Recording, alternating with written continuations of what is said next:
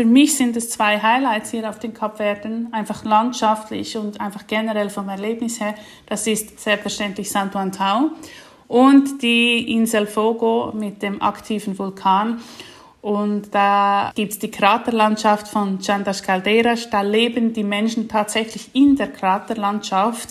Und die, die Häuser, die werden da aus, aus den Lavamassen gebaut. Und das ist wirklich einzigartig. Das gibt's sonst nirgends auf der ganzen Welt. Das sind für mich persönlich so die zwei Highlights hier auf den Kapverden. Einfach aussteigen. Der Auswanderer-Podcast. Willkommen zurück. Ewig lange schon habe ich einen Auswanderer oder eine Auswanderin auf den Kapverden gesucht und zweimal war ich kurz davor, dann hat es aber am Ende mit der Aufnahme dann nicht geklappt. Doch was lange währt, währt endlich, du weißt schon.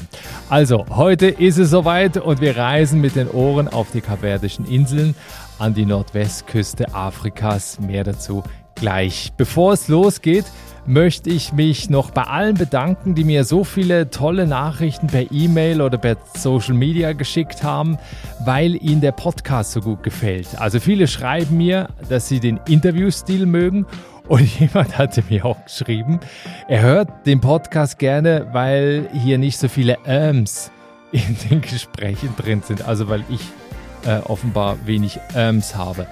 Kleiner Tipp am Rande, ich schneide sie manchmal raus, also auch ich habe Ähms drin und du hörst sie vielleicht dann nicht.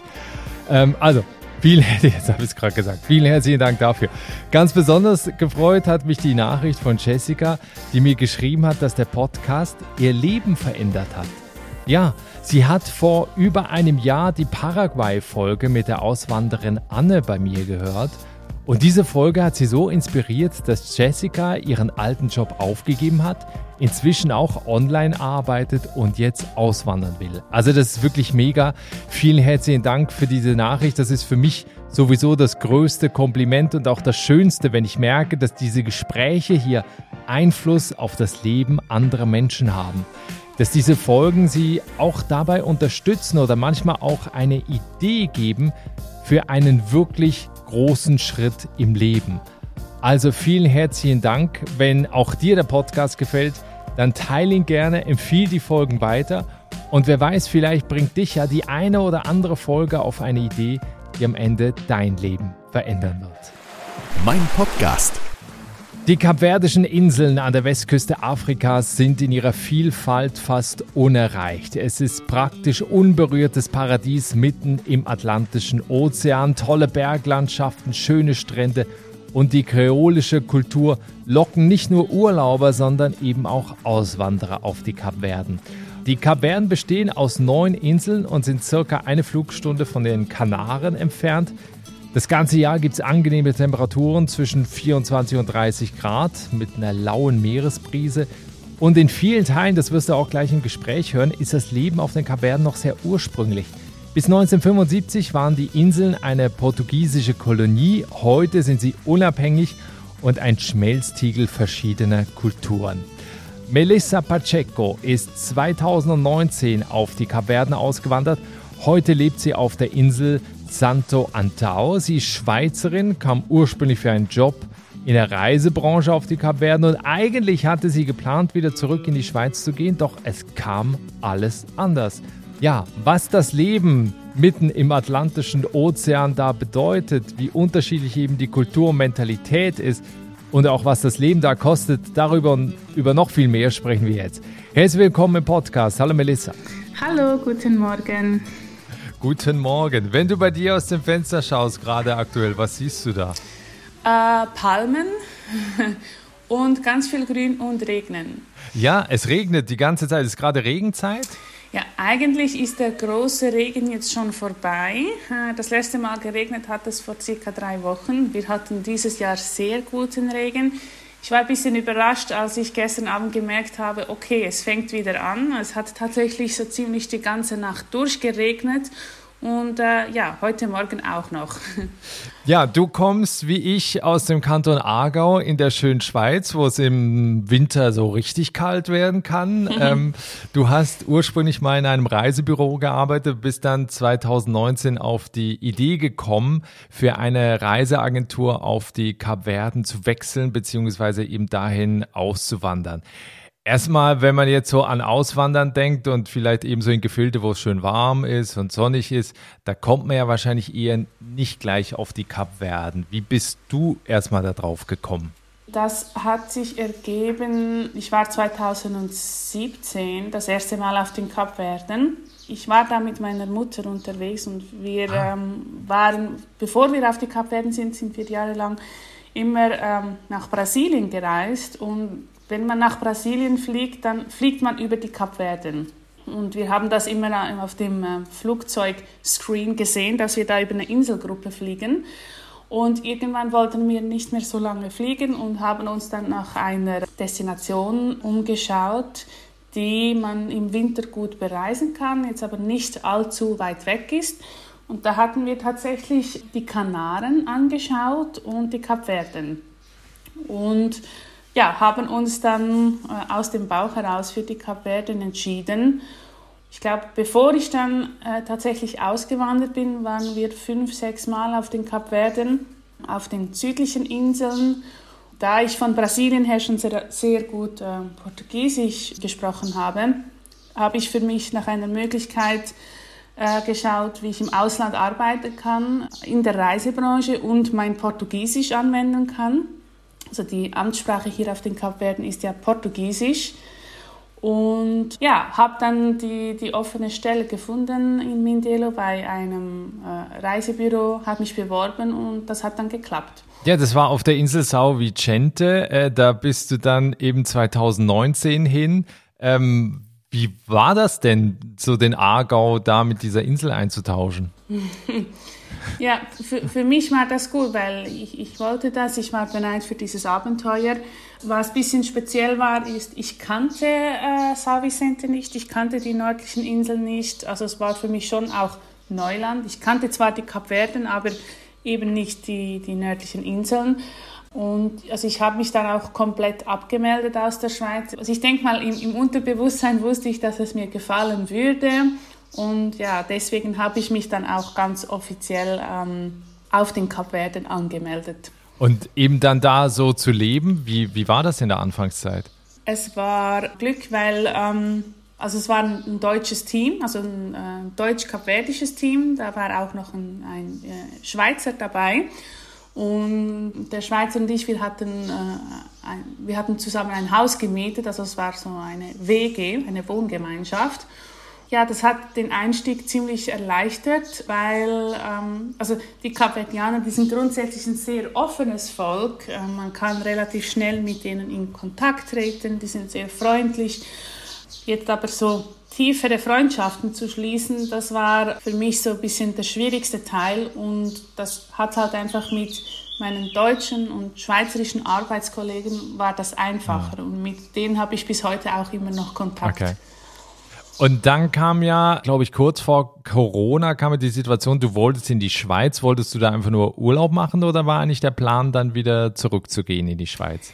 Ja, ich wollte eigentlich wieder ganz zurück in die Schweiz, weil ich, ich hatte meine Arbeitsstelle gekündigt, wollte dann noch eine Woche Ferien machen hier auf Santo Antão und ähm, ja, dann, dann kam der, der Lockdown und irgendwie war das dann zu riskant mit dem Nachhausereisen, zumal ich hier auf Santo Antão war und die letzten Flüge, die, die gingen ab Sal. Das ist ähm, nochmal ein ganzes Stück weiter weg.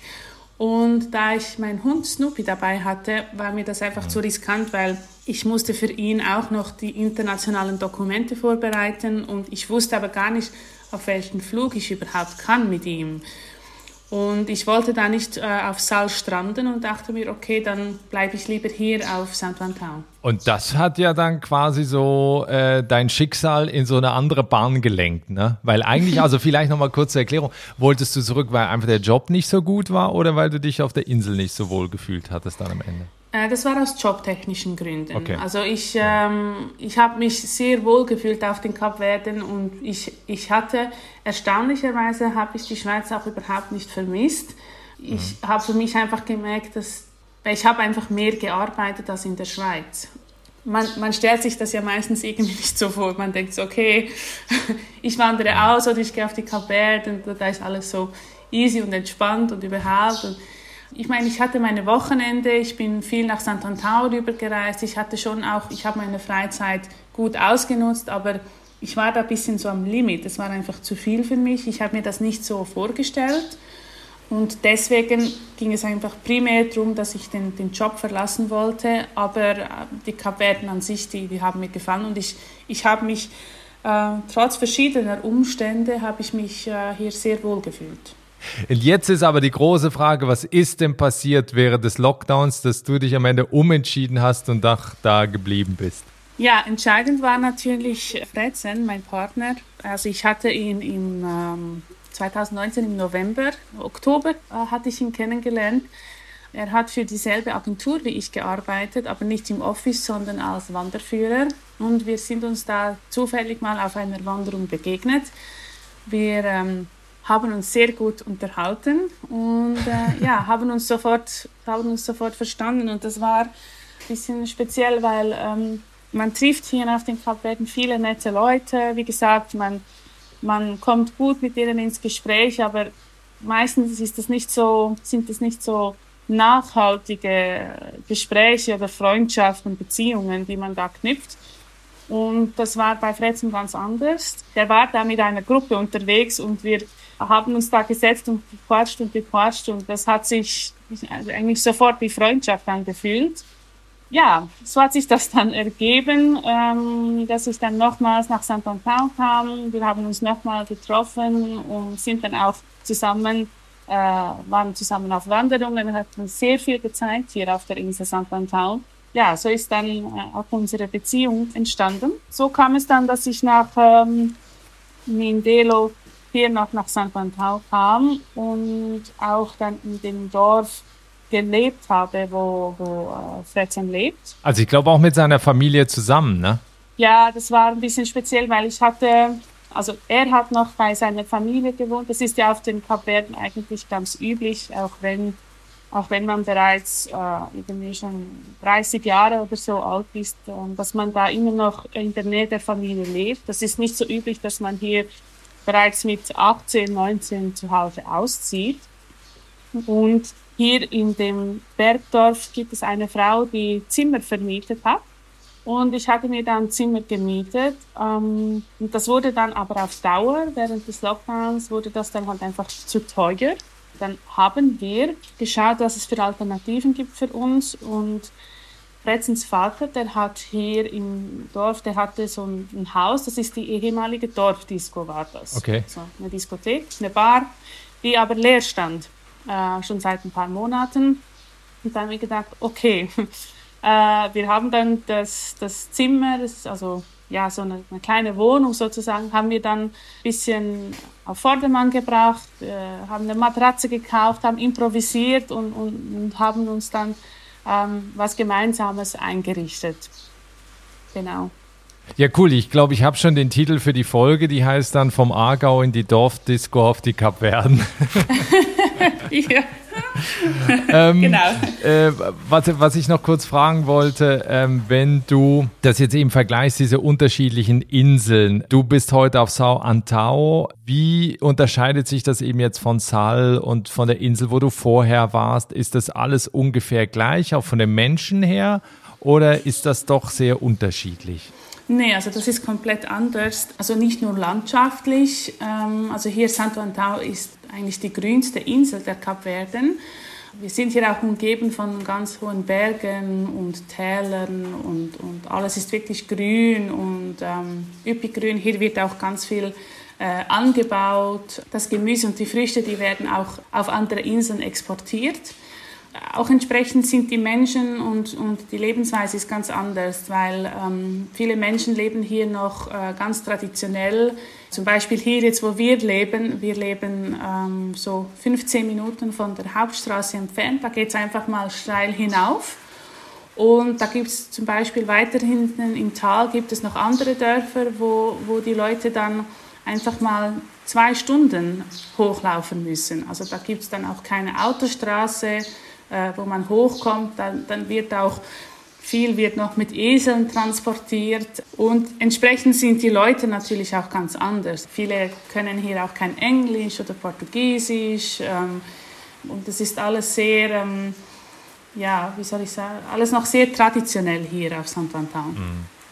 Also das heißt auch so, aber Supermärkte und sowas, also wenn du jetzt einkaufen gehst, oder wird, also leben die meisten, also klar, die in den Bergen wahrscheinlich dann so als Selbstversorger, und was macht der Rest da? Also wir haben schon ähm, größere Ortschaften, ja, Städte oder Dörfer, mhm. ähm, zum Beispiel Porto Novo, wo das Schiff von Mindelo ankommt, dann gibt es hier, äh, wir wohnen circa fünf Autominuten ähm, von der nächsten größten Ortschaft entfernt. Da gibt es auch Supermärkte, aber das ist jetzt nicht, kann man nicht vergleichen wie, wie in der Schweiz eine, eine Migros Coop. Oder so. Ähm, das, Coop, genau. äh, das ist viel auch so Tankstellen, äh, Shops sind das. Okay, so kleinere. Und aber genau, und dann da findet man, man, man hat hier alles, was man braucht. Okay. Ne? Da gibt es ähm, alle wichtigsten Produkte und was man hier nicht findet, das kauft man halt äh, in Mindelo ein und bringt das dann rüber. In Mindelo gibt es dann schon größere äh, Supermärkte und auch dann schon speziellere Produkte. Ja, cool. Was wir jetzt vielleicht noch kurz äh, zurückholen sollten, es hat sich ja eben nicht nur ergeben, dass du da jetzt mit deinem Freund zusammen bist, also dass du dich verliebt hast, nicht nur in die Insel, sondern in einen Mann, sondern dass ihr auch äh, zusammen gegründet habt, und zwar habt ihr eine Reiseveranstaltungs- Agentur gegründet, wo ihr eben Leuten, die auf die Inseln kommen, ermöglicht, diese eben auf authentische Art und Weise zu, zu entdecken. Wie sieht heute dein Alltag aus? Was, was macht ihr da genau? Ja, wir sind ähm, ein klassischer Reiseveranstalter für die Kapverden, dessen Fokus hauptsächlich auf aktiv äh, Urlaub liegt. Also, nicht rumliegen. Aber, genau. Ich sage mal so, wir haben Gäste, die, die kontaktieren uns zum Beispiel, die möchten äh, Tagesausflüge machen, die haben auch schon Unterkünfte reserviert. Wir sind auf Santo Antão, wir sind aber auch auf allen anderen Inseln vertreten, außer auf Sal. Und wir haben da Kontakte zu Guides, Fahrern, Unterkünften et cetera. Und dann gibt es aber auch Gäste, die sagen, die kontaktieren uns und die sagen, okay, wir haben zwei, drei Wochen, vier Wochen Zeit, ähm, stellt uns bitte ein tolles Programm zusammen. Wir möchten Aktivurlaub, wir möchten einen Mix, wir möchten Kultur erleben, wir möchten kochen mit Einheimischen. Und ja, ganz wichtig ist für uns, ähm, weil Fredson und ich, wir kommen beide aus der Reisebranche und leider hat der Tourismus auch negative Seiten. Sprich, wir haben einfach gesagt, wir möchten wirklich, wenn wir das machen zusammen, dann liegt unser Fokus darin, dass wir uns für einen nachhaltigen Tourismus hier auf den Kapverden einsetzen möchten. Und wir haben da so unsere Firmenstandards und unsere Guides, die werden überdurchschnittlich fair bezahlt.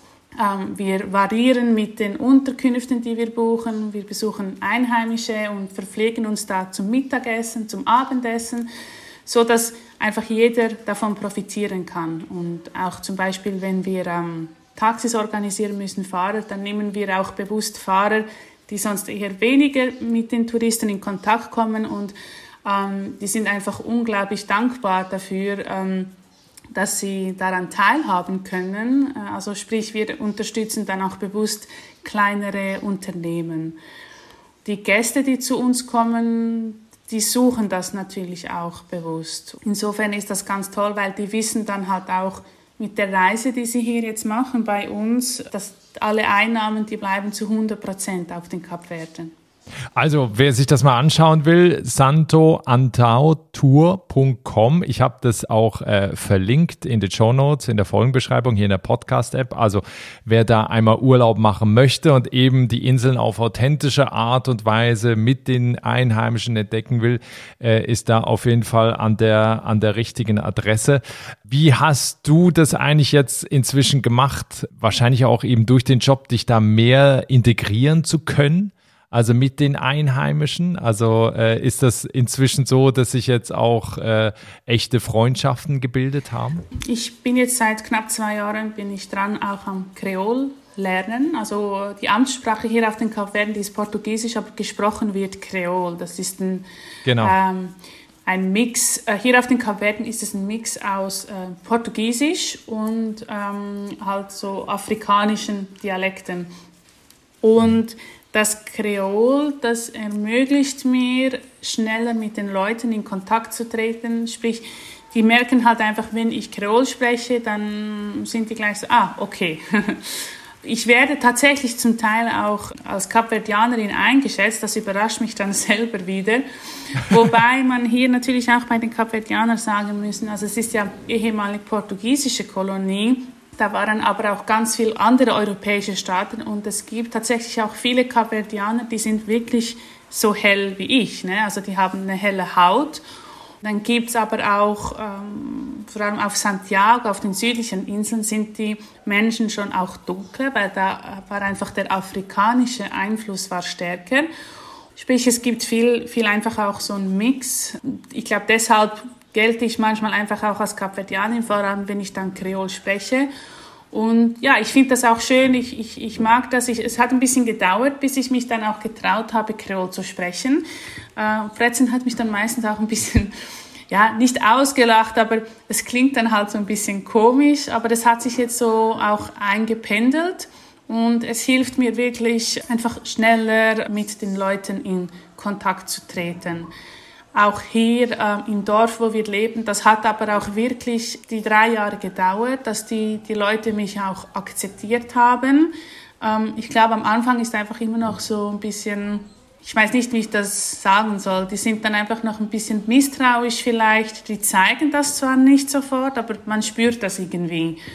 Und ähm, jetzt so nach, nach diesen drei Jahren merke ich, nee, okay, die Leute kennen mich, viele auch, also außerhalb auch des Dorfes auf der Insel, die wissen, dass, dass ich zusammen mit Fretzen die Agentur leite, die wissen, dass ich, dass ich hier auch tätig bin und, und die, die erkennen mich und die grüßen mich und tiefe Freundschaften in dem Sinn haben sich nicht ergeben, sprich meine einzige Tiefe, tiefe Freundschaft, die ich hier ähm, habe, ist natürlich meine Beziehung mit, mit Fretzen.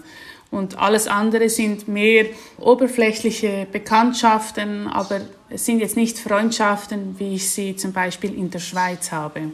Ja, ich, wir diskutieren das ja öfters in den Folgen. Ich bin mir immer nicht ganz so sicher, ähm, weil ich, ich bin ja von der Schweiz nach Deutschland, dann nach Irland äh, gekommen. Ich habe manchmal das Gefühl, dass diese tiefen Freundschaften, die man ja irgendwie so kennt, die sind ja eigentlich schon relativ früh, auch in der Jugend, vielleicht auch schon in der Kindheit entstanden. Und dass es eher, egal wo man lebt, wahrscheinlich einfach unwahrscheinlich ist, dass man solche Freundschaft dann irgendwann noch mit dreißig oder mit vierzig oder so dann findet. Oder was denkst du? Ja, es ist, ich, ich denke, ich meine, ich habe mich ja auch verändert. Ich bin ja nicht mehr dieselbe Person, wie ich sie jetzt mit sechzehn war. Ähm, sprich, ich, ähm, ich, ich suche heutzutage andere Sachen, Freundschaften, wie ich sie damals gesucht habe. Aber es ist halt einfach, je nachdem, wohin man auswandert, Ähm, sind das dann plötzlich ganz andere Aspekte und man merkt eigentlich auch, wie unterschiedlich die Kulturen dann, dann sind. Fretzen und ich, wir hatten das schon auch, wir hatten schon auch kulturelle Differenzen, aber ich muss dazu wirklich auch sagen, dass, ich sage immer Fretzen, ich glaube, Fretzen war in einem vorherigen Leben, war er Schweizer. Der, der, der, der war, ist unmöglich, dass der Afrik, hundert Prozent Afrikaner ist oder Kapverdianer ist, weil der hat in vielerlei Hinsicht auch ein so ein schweizerisches Denken und das hilft mir natürlich. Ja? Also mhm. ähm, wir begegnen uns da in der Mitte er ist pünktlich, er ist vertrauenswürdig, ähm, viele solche Aspekte, äh, die man... Er liebt Käse äh, und isst gern Schokolade. Genau, genau. Und ja, das hilft natürlich, weil man merkt, ich habe dann einfach gemerkt, wie unterschiedlich trotzdem die Kultur hier ist, obwohl der, der Einfluss aus Europa schon auch spürbar ist, eben dadurch, dass es auch eine Kolonie war äh, aus Portugal, aber... Die, die Leute haben hier einfach auch ein anderes Denken, auch was Beziehungen angeht. Ja, nimm mal ein paar Beispiele. Also wo, wo siehst du so die Unterschiede jetzt eben vielleicht im Alltag, was dir auffällt oder auch in der Beziehung, ne? Vielleicht auch Mann, Frau ähm, im Vergleich jetzt zu, zu der Schweiz oder zu Deutschland? Bei Beziehungen ist es halt so, was ich fast immer mitkriege, ist, dass einfach mit, mit, der, mit der Treue wird das hier nicht so streng gesehen. Also dass man hier dann wirklich äh, treue Beziehungen lebt, kenne ich so eigentlich gar nicht. Ähm, ich kriege das immer so ein bisschen mit, über am Rande, was so ein bisschen erzählt, wie, erzählt wird, wer mit wem et cetera. Und das ist dann wirklich auch durchmischt. Also das ist Frau wie auch Mann, die betrügen. Das ist wie normal, das irgendwie... Auf die eine Seite ist es normal und auf die andere Seite gibt es dann immer ein riesengroßes Drama, wenn man dann erfährt, ah, du hast mit dem und so weiter und so fort. Das zieht sich dann natürlich auch durch Freundschaften, oder? Weil man, man weiß nie so recht, ja, stimmt das jetzt, was der sagt? Oder ähm, ja, lächelt er jetzt, weil er es wirklich so meint? Oder ja, gibt es da irgendwelche andere Hintergedanken? Also ich muss schon sagen, dass die... Kapverdianer, insbesondere hier auf Santo Antão, auch auf Maio, auch auf Fogo, wie ich das immer erlebt habe, die sind sehr, sehr ehrliche Menschen auch. Also ich, ich ähm, habe jetzt hier selten eine, eine Fake-Freundlichkeit okay. erlebt, aber es ist halt, sobald es dann tiefer geht, Richtung, Richtung Freundschaften oder Beziehungen, ähm, wird es dann halt schon ein bisschen komplexer, weil einfach die Mentalität... Die funktioniert einfach, einfach ein bisschen anders. Ist es auch, weil du vorhin auch gerade gesagt hast, er ist so ein bisschen schweizerisch, eben mit so äh, verlässlich und pünktlich und so weiter. Ist die Mentalität da auch eher so ein bisschen, ja, komme ich heute nicht, komme ich morgen, äh, alles ein bisschen entspannter oder wie genau, würdest du das genau. beschreiben? Ähm, wobei, also ich bin ja viel auch in Brasilien gereist, also ich muss sagen, da äh, funktioniert hier auf den Kapverden vieles wirklich sehr gut. Ähm, im Vergleich zu anderen Ländern, wie ich das erlebt habe. Aber wir haben jetzt zum Beispiel, ähm, also auf den Kapverden ist das meistens so, ich muss ein bisschen ausholen, dass man, wenn man ein Haus baut, baut eine Generation meistens den ersten Teil, also das Erdgeschoss. Und dann ähm, pro Generation wird dann meistens nach oben weitergebaut. Okay. Und das kann dann sein, dass die nächste Generation einfach mal den Rohbau nach oben macht. Und dann die übernächste Generation stellt es dann oben fertig. Und also in unserer ehemaligen Dorfdisco, wo wir jetzt leben, hatte es oben einen Rohbau mit einer Terrasse. Das war aber alles nur halb fertig. Und wir haben jetzt tatsächlich, also Fretzen hat letztes Jahr, ja, vor etwa elf Monaten hat er angefangen, das hier weiterzubauen. Und ähm, das wurde dann, also ist jetzt...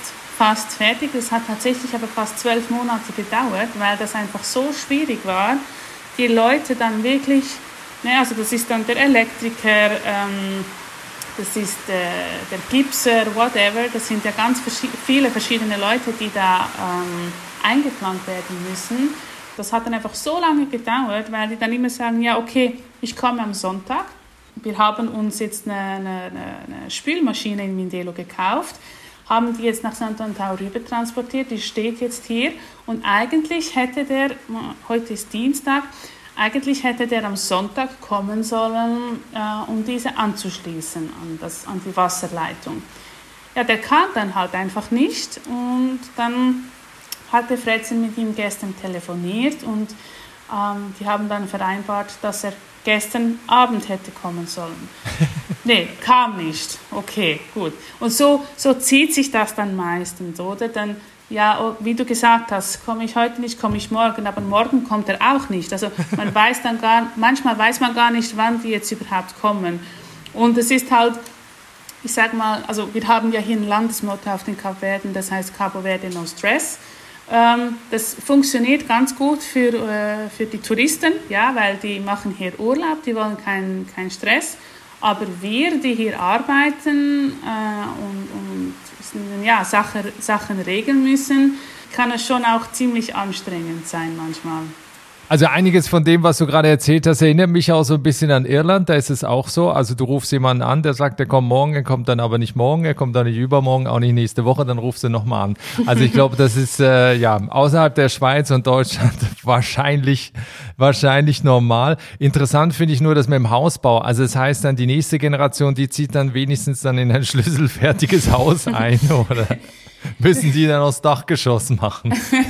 Ja, je nachdem. Also es kommt ja auch immer darauf an, in was für Konditionen dass sie leben, oder? Weil das ist ja nie auch wirklich garantiert, dass sie dann auch genug, genügend Einnahmen haben, um, ja. um, um dann weiter zu bauen. Aber das ist doch so ein bisschen die, die traditionelle Denkweise, ja? Weil die, die Kapverdianer, das sind absolute Familienmenschen, da, da wird in großen Familien gelebt und das ist alles sehr wichtig und das wird dann auch so halt ein bisschen erwartet, oder? Dass man dann halt, halt ja. weiterbaut.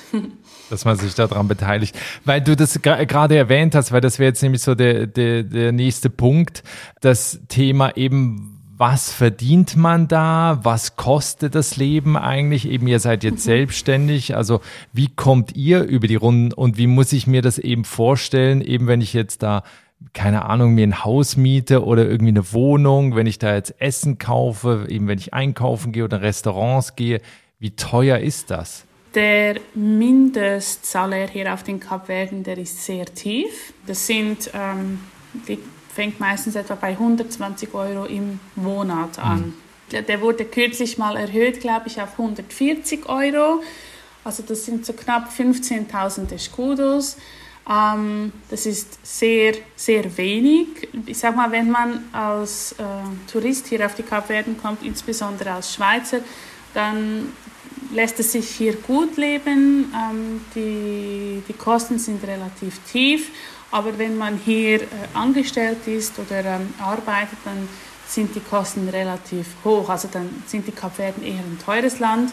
Äh, wobei man natürlich auch sagen muss, dass neunzig Prozent hier wird importiert. Ja, also die haben schon auch ein, ein, eben hier auch auf Santo Antão, auf Santiago, auf Fogo, da wird gut angebaut. Wir produzieren hier Kaffee, auf Fogo sogar lokalen Wein. Ähm, es gibt viel Gemüse und Früchte, aber alles andere wird importiert und das merkt man dann halt äh, an den Kosten.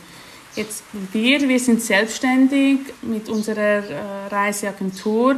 Uns geht es finanziell relativ gut, ähm, aber es ist halt, ja, wie, wie, wie es halt so ist, wenn man selbstständig ist. Man weiß ja nie, was...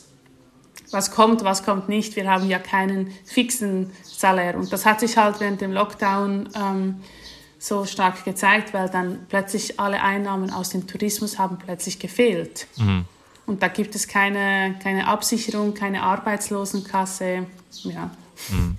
Aber die, so zum Vergleich, wenn ich mir jetzt da irgendwie ein Haus mieten will, so nach äh, westlichem Standard, was kostet sowas? Oder wenn ich in ein Restaurant essen gehe, was bezahle ich da zu zweit? Kommt immer ein bisschen drauf an, wo man hingeht. Aber ich sag mal so, ähm, ein Glas Wein kostet um die zwei Franken. Eine Flasche Wasser im Restaurant kostet etwa ein Franken. Ein Teller kostet je nach Restaurant um die zehn Franken. Es gibt meistens auch so ein Prato do Dia, also das Tagesgericht. Das kriegt man hier in Santo Antão oder in Mindelo, so in lokalen Restaurants kriegt man das für zwei bis drei Franken. Also das ist relativ günstig. Und wenn man dann halt so ein bisschen in schickere Restaurants geht, dann zahlt man dann vielleicht so mit Getränken und so um die dreißig Franken pro Person. Das ist ja dann aber schon so deutsche Preise, ne? Ja, genau. Eben, die Schweizer, die haben es gut. Ja, ja. Da ist das alles relativ äh, günstig im Verhältnis. Aber man kann das auch ganz gut lenken, ne? Wo man äh, hingeht zum Essen. Das ist natürlich toll, weil man mhm. kann... Man kann sich wirklich wie die Locals verpflegen. Da kriegt man auch eine, eine Cachupa. Cachupa ist unser Nationalgericht hier. Das essen die Kapverdianer meistens zum Frühstück. Das ist ein Bohnen-Mais, ein Topf. Warm. Ähm, ja, genau, genau. Also Wir haben auch, ähm, wir bieten so eine Tour an, wo wir das, äh, das ist ein Kachupa-Kochkurs, wo wir, wo die Gäste dann mit Einheimischen äh, kochen. Das ist ein Traditionsgericht hier auf den Kapverden. Das wurde während der Kolonialzeit ähm, eingeführt. Das galt früher so als, als Gericht der Armen, weil es besteht äh, hauptsächlich aus Zutaten, die hier auf den Kapverden angebaut werden. Also Mais, Bohnen, Gemüse, Süßkartoffeln, Maniok, Tomaten, einfach alles Gemüse und äh, Fisch oder Fleisch. Und das wird über mehrere Stunden dann gekocht. Mhm. Und es ist ein sehr eiweißreiches Gericht, äh, sehr viel Proteine und es ist sehr sättigend. Also vor allem die Menschen, die, die dann in der Landwirtschaft arbeiten oder äh, im Bau, die essen das halt zum Frühstück und das gibt dir dann wirklich auch die Kraft, ähm, so zu arbeiten. Jetzt hat sich das ziemlich etabliert hier in der Gesellschaft, sprich äh, auch, auch die Leute, die bloß im Office arbeiten, die essen das zum Frühstück. Entweder wird es dann als äh, Guisado, also als äh, aufgewärmt ohne Suppe, oder man kann das dann wirklich mit der Suppe auch essen und es ist äh, sehr lecker und sehr sättigend. Cool. Also ich glaube, wer da mal ist, muss das ja unbedingt mal ausprobieren. Äh, ich habe äh, gesehen, dass ja die Kapverden allgemein gerade in den letzten Jahren so, so einen Boom erleben, gerade gerade im Tourismus.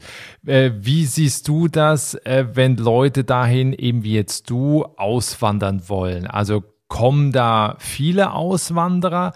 Und wenn ja, welche Möglichkeiten siehst du? Eben, du hast jetzt eine Reiseagentur, Reiseveranstaltungsagentur gegründet. Was für Möglichkeiten gibt's da, wenn man dahin auswandern will?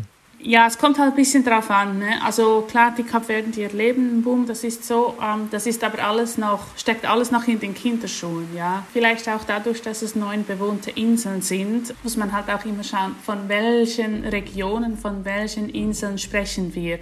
Auf Sal und Boa Vista sind äh, viele internationale Konzerne, wie auch zum Beispiel TUI präsent. Und bei TUI gibt es ja auch so, so Jobs. Da gibt es ja auch so saisonale Jobs, wo man zum Beispiel arbeiten kann. Sei es irgendwie im Hotel oder als Animation.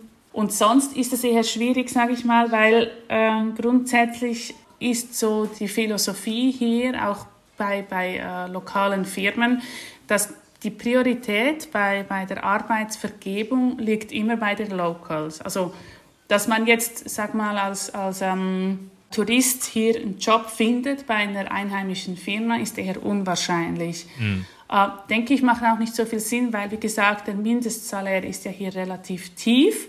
Und ich kann mir jetzt nicht vorstellen, dass jemand aus der Schweiz oder aus Deutschland kommen möchte und jetzt hier für hundertvierzig äh, Euro arbeiten möchte. Wenn, dann gibt es wohl eher die, die größten Möglichkeiten, gibt es im Tourismusbereich. Ähm, Sal und Boa Vista haben einfach das größte Angebot auch im, im Tourismusbereich und wo man dann zum Beispiel auch saisonal arbeiten kann. Und es gibt auch ähm, einige äh, deutsche Reiseagenturen, wo es auch immer wieder Jobausschreibungen gibt, weil, weil die halt, die haben zwar schon auch äh, lokale Mitarbeiter, aber vor allem, wenn man im deutschsprachigen Raum tätig ist und Reisen organisiert, ist es halt auch wichtig, dass man Leute im Office hat, die Deutsch sprechen.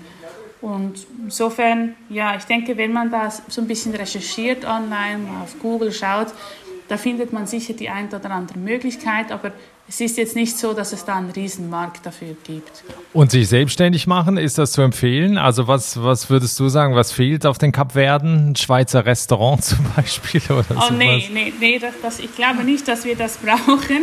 Ähm, Es, ja, also es gibt hier ähm, verschiedene Auswanderer. Was, was man oft sieht, ähm, sind einfach auch Inhaber von Unterkünften, Hotels. Ja, da gibt es schon auch ein paar schöne Unterkünfte, ja, die unter ausländischer Leitung liegen. Auf den, also auf mehreren kapverdischen Inseln kenne ich da ein paar wirklich schöne Unterkünfte, weil ich sage jetzt mal, es gibt schon auch viele schöne kapverdische Unterkünfte, lokale Unterkünfte, aber ich sage jetzt mal so, Auswanderer, die bringen halt noch ein bisschen anderen Stil mit rein und das ist dann auch gesucht von den Reisenden. Ich denke, den, den Mix macht es dann auch aus, oder? Also man kann da in einer lokalen Unterkunft in den Bergen irgendwo übernachten und das ist top.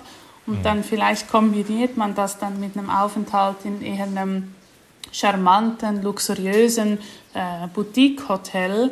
Und äh, ja, das ist ähm, einfach nicht ganz einfach, weil das ist ähm, mit sehr viel Bürokratie auch verbunden, ne? Also vom Landkauf bis hin zu der Bauweise. Und wenn man Wenn man das nicht kennt hier auf den Kapverden, wie das funktioniert, ist das sehr schwierig. Wenn man die Kapverden nicht schon kennt, ne? Also jetzt von Reisen oder hier schon mal eine längere Zeit verbracht hat, weil das ist nie, nicht wie in der Schweiz oder in Deutschland, wo man sagt, okay, ich gehe jetzt dahin und dann so und so und so, sondern dann heißt es zuerst, okay, du musst dahin und dann gehst du mal dahin und der sagt, nee, du musst zuerst dahin. Und dann schickt er dich an den anderen Ort und der sagt dann, nee, das ist nicht bei mir. Und wenn man da die, die Landessprache nicht beherrscht, wenn man da nicht vertrauenswürdige Personen hat, die einem unterstützen, ähm, dann, dann verliert man extrem viel Geld und Geduld. Also ich stelle mir auch gerade vor, wenn man sich da irgendwie ein Haus im Hotel bauen will und da mehrere Generationen braucht, bis das dann am Ende steht.